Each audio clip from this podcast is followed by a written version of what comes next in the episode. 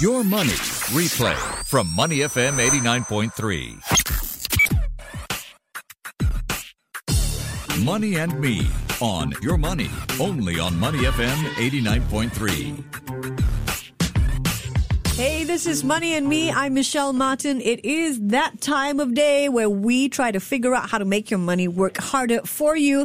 Today in Money and Me, we're going to talk about market forecasting. We're going to try to understand some of the inferences uh, investors make when deciding where to park their money. And we're also going to have some great examples for you when it comes to thematic investing. So joining me is Kenneth Liu, CEO of Seedly. Good morning, Kenneth. Good morning. Also joining me is Sudan. He is Seedly's content strategist and investment lead.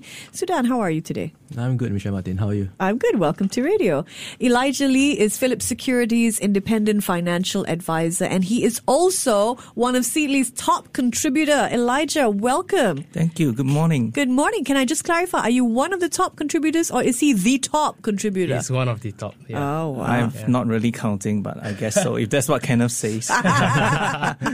well, we're delighted to welcome three of you here into the studio as we talk about market forecasting. Everybody wants to um, mm-hmm. make good predictions or mm-hmm. at least yeah. try to think that they're making good choices when it comes to entering and exiting the market. Mm-hmm. So, for a start, help us understand yeah. what forecasting really means. Yeah. So, I guess uh, market forecasting and when it comes to investing in general, it's all about predictions of the future and what the future would be. So, in the simplest of sense, forecasting is having a, a worldview of what you think the future might be moving towards and basically placing those bets in those industries or economies, which basically means countries or sectors you feel are emerging or yeah. Yeah, this mm-hmm. is so exciting because this is what everybody tries to do. Everybody thinks, I don't have enough information to do it. Mm. Am I doing it right? So, share with us why do you think it's important uh, to really understand what goes into forecasting before you jump into the market? Yeah, so I think in, in really the, the, the most basic of sense is because you believe that this um, this industry or this sector would actually go up in the near future. That's it, yeah. Uh, and then basically you actually lock in that price where you think it's at the value that you would pay uh, in, in view again that the future would, would increase. Some examples, classic examples, mobile payments industry a lot of people saw it 10 years ago. Many people say it's going to be something that's going to be exploding. Um, and then, like, two clear winners came up Visa and MasterCard. I think we, we spoke a lot about it um, earlier in, in our discussions as well. And look at where they are today two of the biggest payment networks in, in the world. And almost every single one of our credit and debit cards are running off the Visa and MasterCard rails as well. Mm. So, that is, I think, one super clear example. Other mm-hmm. examples would include countries as well, like a BRIC, right? So Brazil, Russia, India, and China, and recently South Africa as well. So they're like doing it as BRICS. We've got yeah. Vietnam as well. So yeah. some of my clients are actually also looking at Vietnam as a country economy that you know may be poised to grow a lot over the next coming decades. And I personally believe that maybe Africa is one of those very mm. untapped areas. But whether or not it really booms by the time I retire, I don't know. But maybe for the younger generations, that's something they can look at. Mm. Okay, okay. So let's break this down in terms of uh, some examples of what your clients are looking at, what you think is interesting. I mean, recently at the start of the year, I think Ray Dalio talked about gold as being, you know, a safe haven. So in terms of what you're looking at, your worldview. Can you let us in a little bit? Okay, so uh, if you ask me, gold has always been a very good safe haven in times of uncertainty. You look right now, what's happening to gold is going up over the past few months. There's a lot of uncertainty due to things like your trade war and so on and so forth. So gold, I would say, is a hedge. Okay, but ultimately, what really drives the economy, you would want to look at markets, not just mm. commodities alone. Okay. Yeah. So which markets are poised for growth? That's mm. what you want to forecast and hopefully you know you get that right and yeah you should get better than average returns. Okay so before looking at sort of trends like mobile payments is a trend. Yeah. So you suggest starting from a geographical perspective of markets? Mm, it can depend on your uh, view, but some people prefer to look at sectors. Some mm-hmm. people prefer to look at regions or even mm. single countries. So it's there's no right or wrong. It depends yeah. on what you want to look at. Maybe I may chime in on what uh, add mm. on to what Kenneth has said earlier.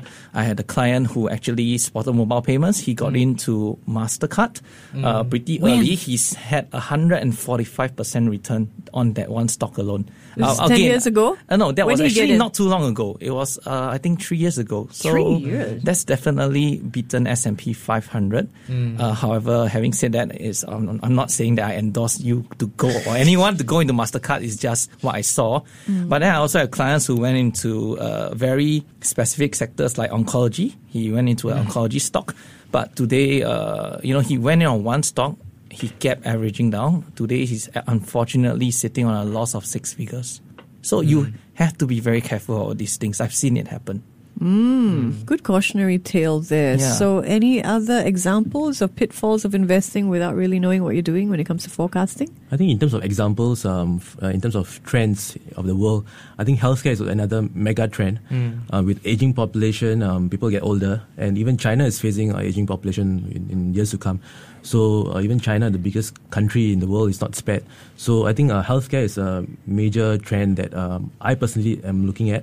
So in my own portfolio, I have um, stocks in the uh, healthcare space.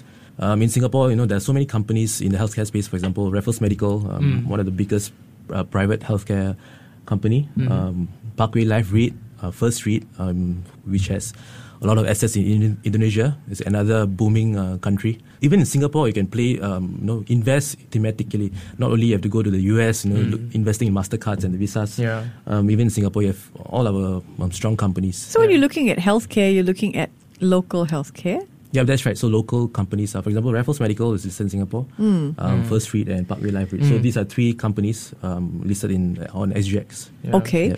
Uh, but Elijah's just recent example sort of Oncology. contradicts. Yeah, so you could It's you could actually think quite specific sector. So um, actually, healthcare, we all know um, the pharmaceutical companies are all very uh, huge. But really, the question is, if you are going to find one specific stock and bet on it, you probably have to be very good with either your analysis or your gut feel. Because mm. if not, I tend to view healthcare as a sector that overall is poised to grow.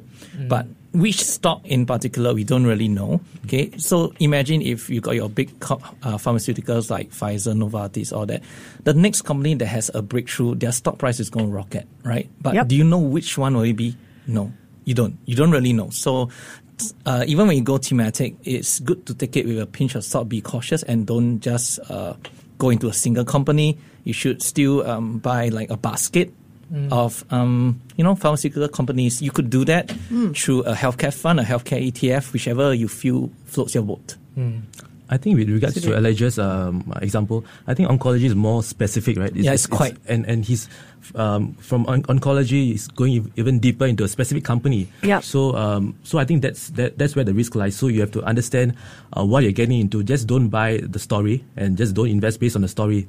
So you look at um, the fundamentals, the business, uh, the financials, basically, and make sure it makes sense. And um, I always believe in this: don't ever listen to management fully. As in, as in, you can listen to management, but don't listen to them fully, hundred percent, because at the end of the day, they still have uh, vested interest in the company. yeah, they're, they're singing the song they want you to hear. Yeah, that's right. Um, nothing against management. I'm just Yeah, saying, yeah. um, just do your own due, due diligence. Like, if, for example, you don't go to a barber and ask whether you need a haircut, right? He will surely say you need a haircut. So that kind of That's thing. what I've been doing all this time. yeah, as in, yeah. So uh, that's what I believe personally. So um, when did yeah, you start investing in healthcare? Raffles Medical was actually my first stock. So when I started investing in 2009, but I made a mistake to sell uh, prematurely. But I bought it Let back go of your winning horse. much uh, it back again, uh, but in, it's in a loss now. But I think for the long term, um, Raffles Medical would do well, especially with um, they are just ventured into China. So the market is very pessimistic about um, Raffles Medical in China. So the, uh, the market is seeing losses, uh, startup losses. For example, even uh, any business that you go into a new country, right, you'll see uh, losses, startup losses. But the thing is that you have to be patient, take through the company, believe in the management. Um, yeah, you have to go for AGMs basically and uh, listen to what management is saying and, and uh, make sure they, they know what they're doing and they're truthful and they're candid and yeah. Okay. So um, it's, it takes a, it's a long term thing. It's, it's not like you know you go in one month, you come out the next month. Yeah, it's, it's a really a multi year uh, investment thing. So there, there are all sorts of new trends people think they can put their fingers on, like new ways of living and working because everybody's mobile. So people think, you know, is co-living the new it thing? I, Or- I, I, thought, I thought you were going to mention WeWork. Yeah, I thought that was what the pop out as yeah, well. yeah, yeah. That's the thing. You see, so Uh, people think co-living is definitely here, and then on the other hand, we have oh, SoftBank just had to you know, yeah. come Yeah. in to Bail help them out WeWork. and- yeah. Correct, Yeah. correct. I, I But don't- they are expanding, and we're going to see like 19 WeWorks in Yeah. Southeast Asia by the end of this year. So, yeah, your so, thoughts? So maybe uh, most of the interesting companies like Hmlet, like Metro Residences, so all these are co-living, specific co-living, right? But they're all private companies now. I don't think I've seen any which are actually listed um, on any of the exchanges as of yet. lah. So they're still quite small. So s- like, between Series A, B companies, so it's still very much in the private equity world um, that I see being invested in. It's a growing space as well, for sure. Yeah. Okay. But if you were to invest in co-living space, uh, for example, WeWork was going to be, I think, the first IPO Yeah. in the space, right? But it hasn't, uh, wasn't meant to be. Yeah. But the thing is that if you want, yeah, if you want to invest in uh, the co- co-working space, you can actually look at the REITs. For Right. example, That's one way, Capital yeah. Commercial Trust um, Yes. has a, for example, I think the, rep, the the property in Raffles is going to have a huge uh, space list out of WeWork. Oh, Fu- Yeah. Funan as well. Uh, yeah, Yeah, Funan, Funan as well, Funan, yeah. Funan's meant to, which yeah. is capital uh, uh, that's Mall actually Trust. Capital Mall Trust. Yeah. Yeah. So uh, a way to invest in the space in Singapore itself is under the REITs. Yeah. Mm. Okay, let's talk about different ways to invest thematically, in Mm. your opinion. So I think actually, we concluded that there's two main ways. You can directly buy into the stock itself um, Yep. on, on your own accord, or you can get experts to help you at a fee, which is through unit trusts and mutual funds who are more sector specific. Correct. So uh, let's say maybe you okay. So like Sudan mentioned, so you know he says attend AGMs. Now I feel that's also important. I do attend AGMs as well. But what if the company you want to invest in is based overseas? Say mm-hmm. India, maybe. How do you attend an AGM in mm. India? And frankly speaking, you actually can't buy stocks in India. Mm. So the only way you could access that market will actually be through a fund or a ETF. Mm. Yeah. So what you're doing there is actually you're letting the people on the ground in India to go out there, do the research, do the analysis for you, and decide, hey, is this a good company or not to buy and park in my portfolio of uh, for the fund. So um, actually, sometimes being on the ground is also equally important. We do see that uh, for some of the okay, let's take India as an example. Okay. Actually, India funds have grown quite a fair bit. Um, if you had invested in India ten years ago, I think you have made eight times by now easily. Yeah. So yeah, your Sorry, eyes, my brain just froze. yeah, eight times. Yeah, yeah. Eight of, course, yeah. um, India's going through a little bit of turbulence now, and some um, institutional investors are withdrawing from the market. But still, I mean, look at India in the long run and not mm-hmm. just the short term, right? So, like I mentioned, you can't just directly buy an Indian company, an Indian stock. It Okay. just doesn't happen, at least not in Singapore. So you got to rely on expertise from you know foreign funds, you know funds and ETFs and the like. So we'll take uh, listener questions as well. 9717-8893. If uh, you have any questions, send them our way. So people are interested in the China market because they hear oh, Alibaba is so big and China's leading the way with data. A question c- coming in for you guys. How does one get started in the China market? Well, uh, okay. Um, this will actually, I, I will ask actually, are you looking at the Greater China region or especially China? You can actually trade shares directly uh, on the China A shares or even the Hong Kong, the Hang Seng. So for that, that's if you want to do your own analysis of the uh, company and directly buy in. So there's a lot of well decent companies like Tencent. Uh, that's listed on Hang Seng. That's actually had quite a fair bit. Um, we were discussing uh, Maotai with uh, yeah, Maotai Maotai, is a uh, the li- drink. yeah, the liquor cover. yeah. Yeah. so Maotai has gone up what It's crazy. ten times in the past Yeah. few years. Yeah. So you know, if you did your research, you caught that wave. Yeah. mm, God knows what can how you can catch a wave from liquor, but still, uh, yeah, you make ten times. Maotai trading as a I like thousand pun. now. Yeah. So yeah. Yeah, I think that one was specifically like crazy. I mean, we It's- went to yeah. check it out, and Correct. when when we went to the charts, we pressed five year trend line. It was It's crazy. just crazy. I mean, I, liquor, I, I right? knew about it, but I mean, I think Kenneth I seeing it for yeah, his I first it for time, the he was first like, "What?" Yeah. What kind of liquor is this? Yeah, So- Th- th- there is another way um, to get through um, Singapore listed stocks who actually have business in China. Yes, that's another way. China, uh, CapitaLand has one Capital. China Commercial Trust. Uh, Capital Greater China. Yeah, Yeah. correct, correct. Even CapitaLand itself, I think it's the biggest uh, revenue driver is China. Mm. Okay. Yeah. but if you're not sure, if you're not really willing or able to conduct your own research on your individual companies, you can consider specifically targeted funds uh, or ETFs. So you've got China Unit Trust, for example. Some of them have been doing quite well. China and India Unit Trust. Or if you don't want to be so specific in a single country, go for a regional, like a Greater China fund, which will comprise of Hong Kong, China, and Taiwan. So at least you're not betting everything on one stock or two stocks. You are still somewhat being uh, spreading yourself out. Mm-hmm. Yeah. That makes sense. Um, how does one invest in the U.S. market? So thinking about FANG stocks. Um, any any advice there? So yeah. in the US market, so specifically FANGs, right? Yeah. Um, I believe um, social media is here to stay. Advertising through social media. You know, people are more going into online space compared to offline, right? So, uh, your Facebook and your Google uh, alphabet. Um, so uh, they would do well, I think, for the long term. Uh, just that uh, for Facebook, especially now with the all the regulations and all the scrutiny, they're facing some short-term headwinds. But I think for the long term, I think Facebook will um, probably do well, and they own so many platforms: Instagram, WhatsApp, and Yeah. yeah, and you they, can't live life without it. Yeah. yeah, that's right. And they and you wouldn't know what management is thinking about f- to go on board next, right? As in, just when the news is out, then the company will fly. So, th- so that's the thing. So, uh, with these kind of companies, you just have to believe in management. Um, but I, as I mentioned, don't believe in management. But uh, it, it, can't. Yeah, don't Not don't foolishly lah. believe. Yeah. So um, do your own due diligence. But uh, I think for long term, Fangs I think would do well. Especially Am- Amazon. We're just talking about it. Uh, Talking about Amazon before we came here. Um, retail retail spending in the US uh, com- compared to the whole re- total retail spend, right? Uh, online retail just takes up I think five percent of the US market. So um, they have la- a huge runway to grow. Yeah. Imagine it becomes fifty percent, even eighty percent. Wow, only five percent. Yeah. If I'm not wrong, if, if my statistics are correct, it's only five percent. It's very low, uh, low, low teens, uh, be- below ten percent. Yeah, Amazon, and believe it or not, with just 5% of the uh, retail space in uh, US, they already have their own delivery system. So they Yeah. aren't even needing to rely on uh, FedEx, UPS to deliver their packages. They have their own fleet of planes. So that's how big they are already. And that's mm. 5%. But that's the thing with e-commerce; they are developing their own logistics arms because Correct. you know they don't. They're not just a seller; they have mm-hmm. to be also. It's all about fulfillment, mm-hmm. right? Correct. But even then, with the fact that they already have their own fleet of mm. planes, that shows you how big they are. And it's only 5%. Yep, and, Yeah, and that true, good that point. itself brings down the cost of, of the business, Correct. compared to mm. outsourcing to FedEx and, and all the stuff. Yeah. Yeah. I think specifically the question was also on how to. So I guess How to, is yeah, that in how the to, US right? market, yeah. So I believe with any brokerage here, you can actually simply fill up the, the form, um, and then you can basically get access to the US markets.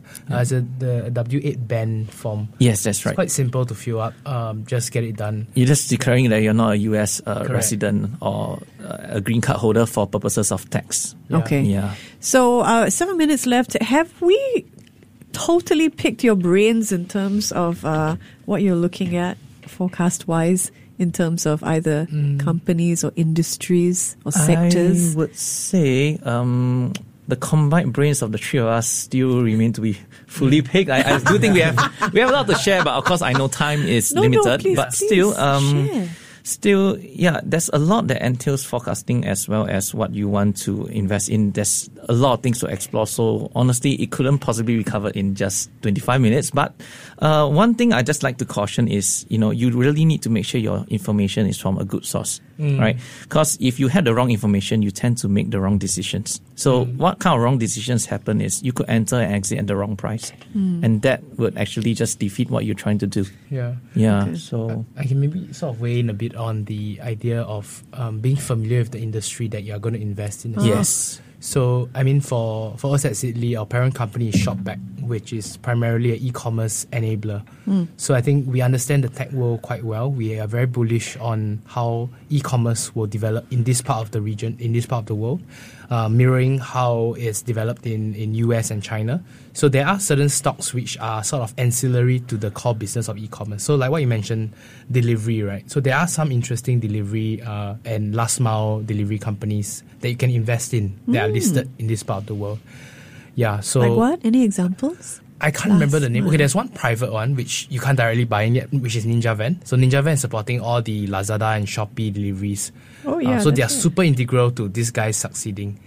So there are some other listed companies which I can't remember as of now, but I'll, I'll, I'll get get back to you. Hmm. Okay, but that's yeah. founded on the supposition that these companies are not going to develop their own logistics arms the way Amazon is. Yeah, so it's long term partnerships that they actually secure. Hmm. And if the market leader Mhm. does do that, Mm. then it could diminish the value of his stock, no? It could, it could, but Mm. I think the way to think of it also is um, it's a whale shark analogy. So I have this like famous whale shark analogy where there's always one big whale shark that is moving the market. Then there are these little small fishes that are eating the side, the, the food that's being left over.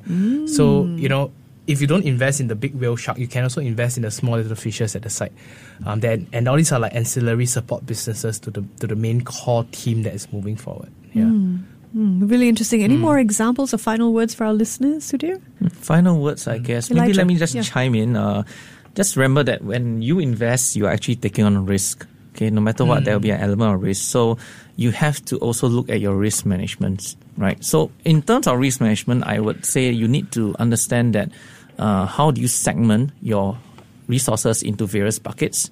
So definitely you need something safe, something predictable, stable in nature, defensive. Believe it or not, um, a large part of my net worth is actually in CPF, right? Because that's safe. I, I'm not worried about that.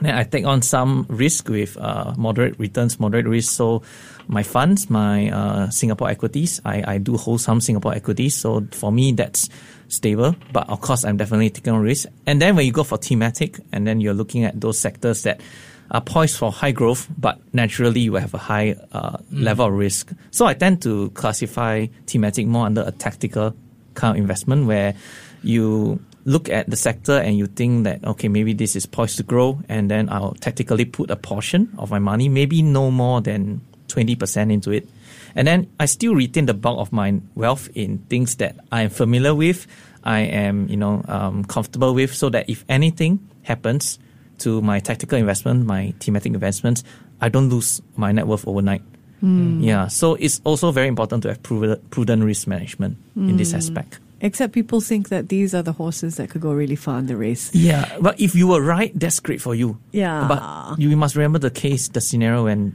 if you are wrong, then what happens to you? So yeah, even like say um, crypto, uh, I I know of people who actually lost a lot of money in crypto.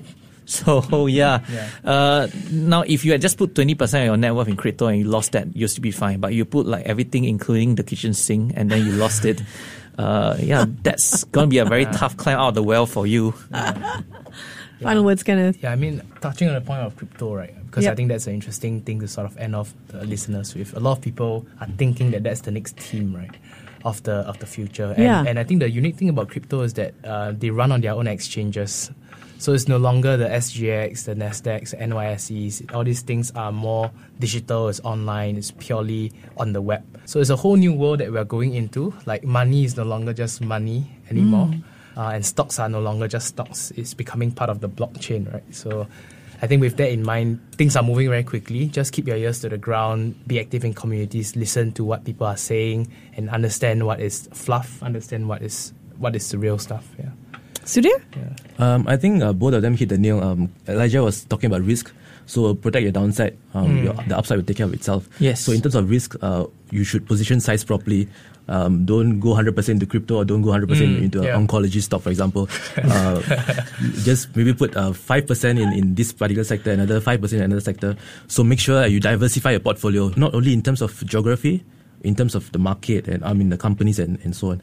So Oh, um, okay. risk, make sure you settle your risk first before you take care, think of the upside. Thank you to my guests in Money and Me, Kenneth Liu, CEO of Seedly, Sudan is Seedly content strategist and investment lead, and Elijah Lee, Phillips Securities independent financial advisor and a top contributor at Seedly. Gentlemen, thank you for your time. Thank, you. Thank you. Before acting on the information on Money FM, please consider if it's suitable for your own investment objectives, financial situation, and risk tolerance. To listen to more great interviews, download our podcasts at moneyfm893.sg or download the SPH radio app available on Google Play or the App Store.